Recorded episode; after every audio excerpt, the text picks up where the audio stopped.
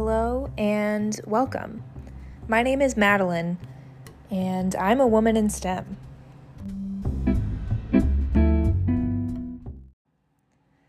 I am a 20 something woman in medical school working towards a career in medicine.